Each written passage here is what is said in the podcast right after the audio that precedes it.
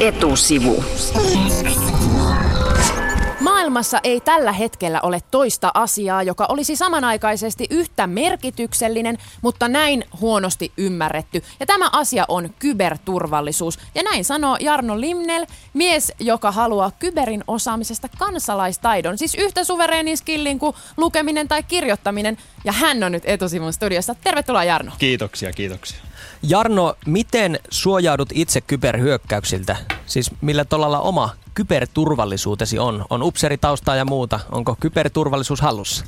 No kyllä se pitää olla, koska se on mun duuni, duuni tehdä tätä asiaa, niin mä luulen, että uskottavuus olisi aika heikko, jos, jos mulla omat, omat suojaukset ei niin sanotusti olisi kunnossa.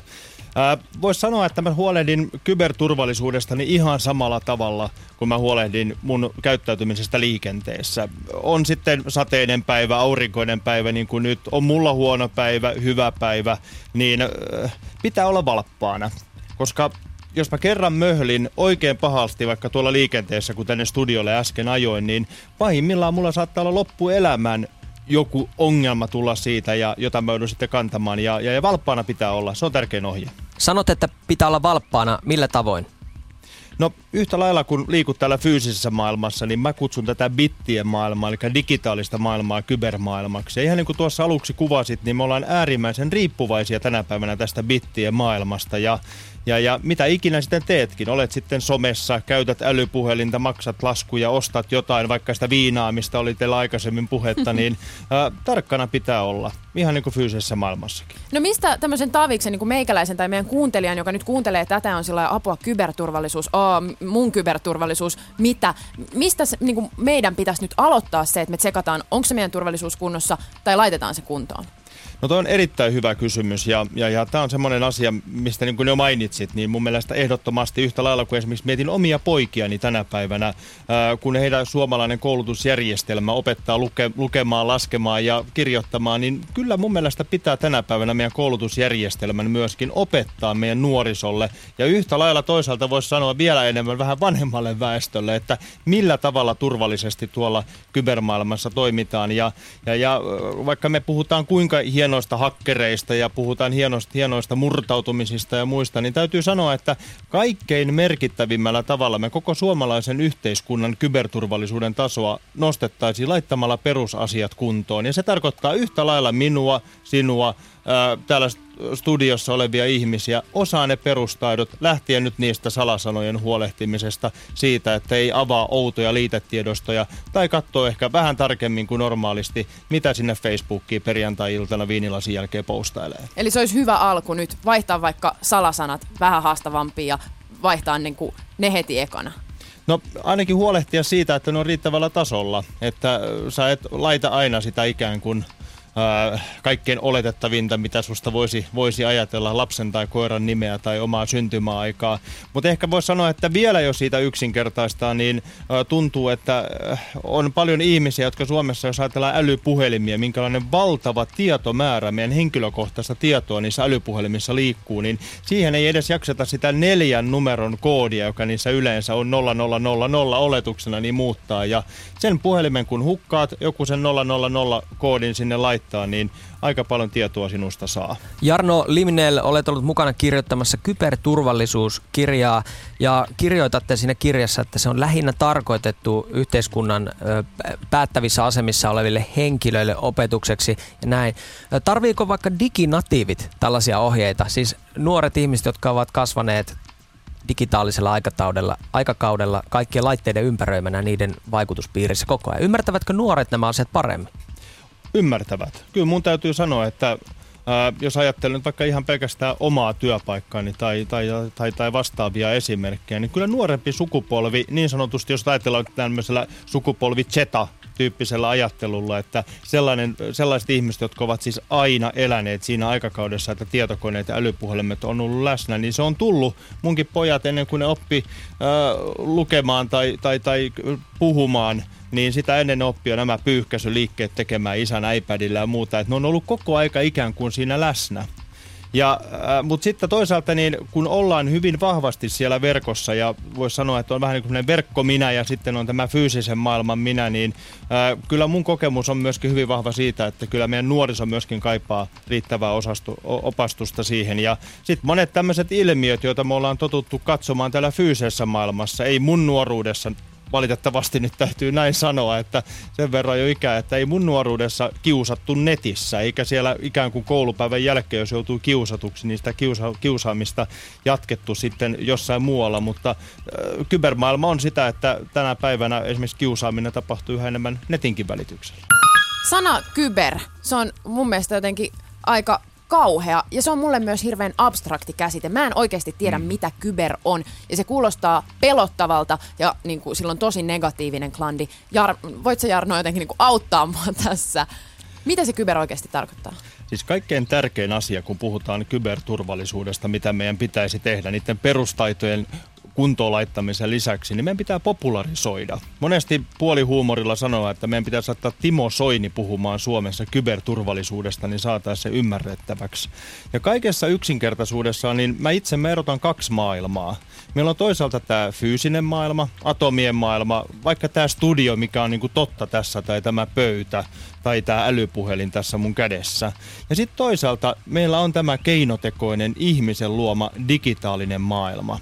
Ja digitaaliseen maailmaan nyt kuuluu internet ja siihen kuuluu sähköverkot pitkälti, sosiaalinen media ää, ja niin edespäin. Ja se megatrendi, mikä maailmassa tapahtuu yhtä lailla asevoimissa, yhteiskunnissa, bisneksessä, meidän elämässä on se, että tämä fyysinen maailma ja sitten tämä bittien maailma, joka siis mulle on kybermaailma, menee yhteen. Ja tarkoittaa siis sitä, että se, että teidän studio täällä toimii, mä pystyn tuossa tämän lähetyksen jälkeen menemään bensa-asemalle tankkaamaan mun auton ja niin edespäin, niin oikeastaan fyysinen maailma on hyvin pitkälti tänä päivänä toimii ja pyörii näiden bittien varassa, siis kyberin varassa. Eli jos bitit feilaa, niin silloin myöskin monesti tämä fyysinen maailma feilaa. Ja silloin me myöskin monesti unohdetaan tämä valtava riippuvuus, mikä meillä tänä päivänä on tästä kybermaailmasta. Ja siitä on sitten se ikävä puoli, että kun ollaan hyvin riippuvaisia, niin ollaan myöskin pahimmillaan hyvin haavoittuvaisia. Ja sitten jos bitit ei toimi, niin ollaan valitettavasti ongelmissa. Niin, tämä kyber on aika iso homma ja se käy esimerkiksi ilmi ihan siitä, että,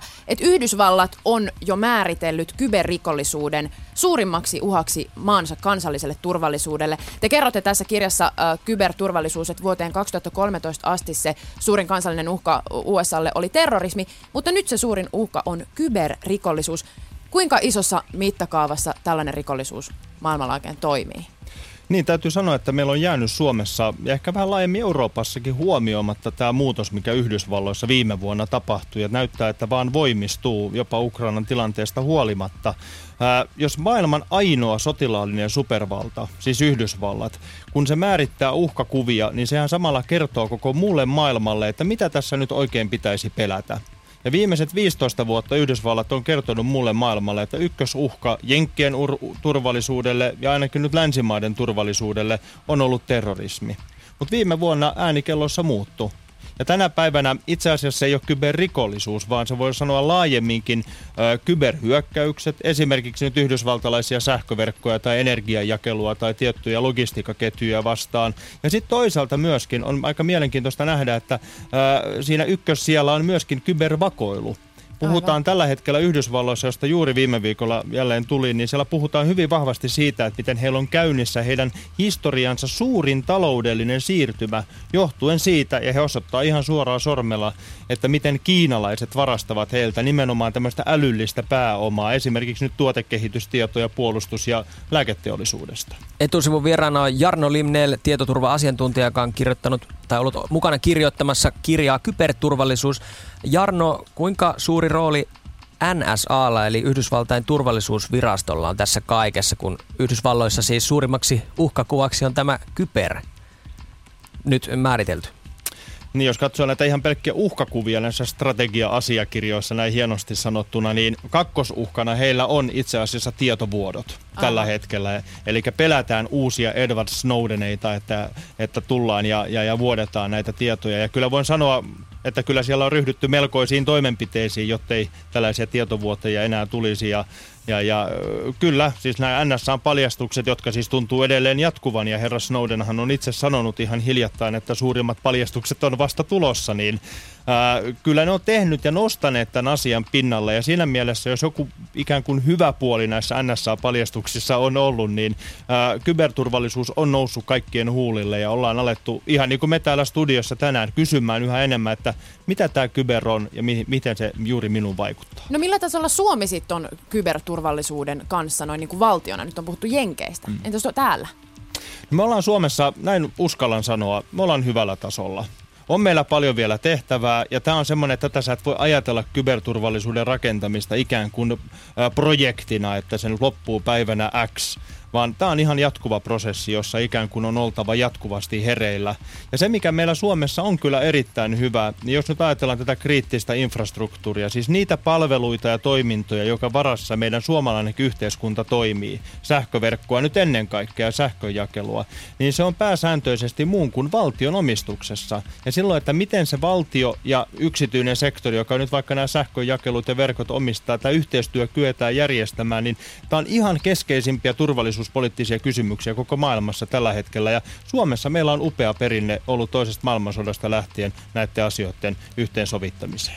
Jarno Limnel, kun kyber on läsnä kaikkialla, sanot, että, että kaikki liittyy tähän bittimaailmaan niin kuin se on, niin kuinka helppo meidät ihmiset on, on myös niin kuin alistaa kyberin avulla? Että mit, kyberturvallisuuteen täytyy liittyä myös vapauden käsite. Olemmeko me enää vapaita? Niin nyt tietysti pitää, jos ajattelisit vähän tutkimuksellisesti, voisi ajatella, että mitä se vapaus tänä päivänä on, tai ehkä vielä, vielä, vielä voisi enemmän kysyä, että mitä on digitaalinen yksityisyys, onko sitä enää olemassa, kun nyt puhutaan näitä NSAn, ää, NSAn paljastuksia. Mun mielestä tärkeimpiä asioita jälleen kerran, ää, kun puhutaan kyberturvallisuudesta tänä päivänä, ja vaikka meilläkin nyt Suomessa valmistellaan tätä verkkotiedustelulakia, jossa siis mietitään, että minkälaiset oikeudet pitäisi turvallisuusviranomaisille antaa verkkoon, koska kyllähän heillä pitää olla riittävä riittävät keinot myöskin huolehtia meidän turvallisuudesta täällä digitaalisessa maailmassa. Se liittyy nimenomaan tähän turvallisuuden ja yksityisen väliseen tasapainoon ja siihen keskusteluun toivottavasti mahdollisimman moni suomalainen osallistuu. Tässä kirjassa mainitsette kyllä myös tästä, että, että kun puhutaan kyberistä, niin uhat painottuvat liikaa ja sanotaan, että meidän studiokeskustelu on ehkä tietynlainen esimerkki siitä, että ollaan puhuttu aika niin kuin kauheista asioista. Mitkä ne on ne kyberin mahdollisuudet, jotka sitten niin jää jotenkin vähemmälle huomiolle? Lyhyesti tiivistettynä. Ehdottomasti. Ja tämä on sellainen asia, mikä me todella ärsyttää tässä kyberturvallisuudessa, että välillä kun käy puhumassa aika paljonkin työkseen, niin tuntuu, että on vähän niin kuin pelon lähettiläs, että puhutaan pelkästään, miten rahat katoaa bittimaailmasta tai sähköverkot katkeaa voisi sanoa, että vähintäänkin puolet kyberturvallisuudesta on mahdollisuuksia. Ja mahdollisuuksien hyödyntäminen, jos nyt ajatellaan vaikka ihan koko Suomelle, niin kansantaloudellisesti, liiketoiminnallisesti, koulutuksellisesti ja niin edespäin, niin se on ihan huikea mahdollisuus. Ja tästä voi lukea lisää verkko-osoitteesta mahdollisuuksien kyber.fi. Kiitoksia vierailusta etusivussa Jarno Limnell.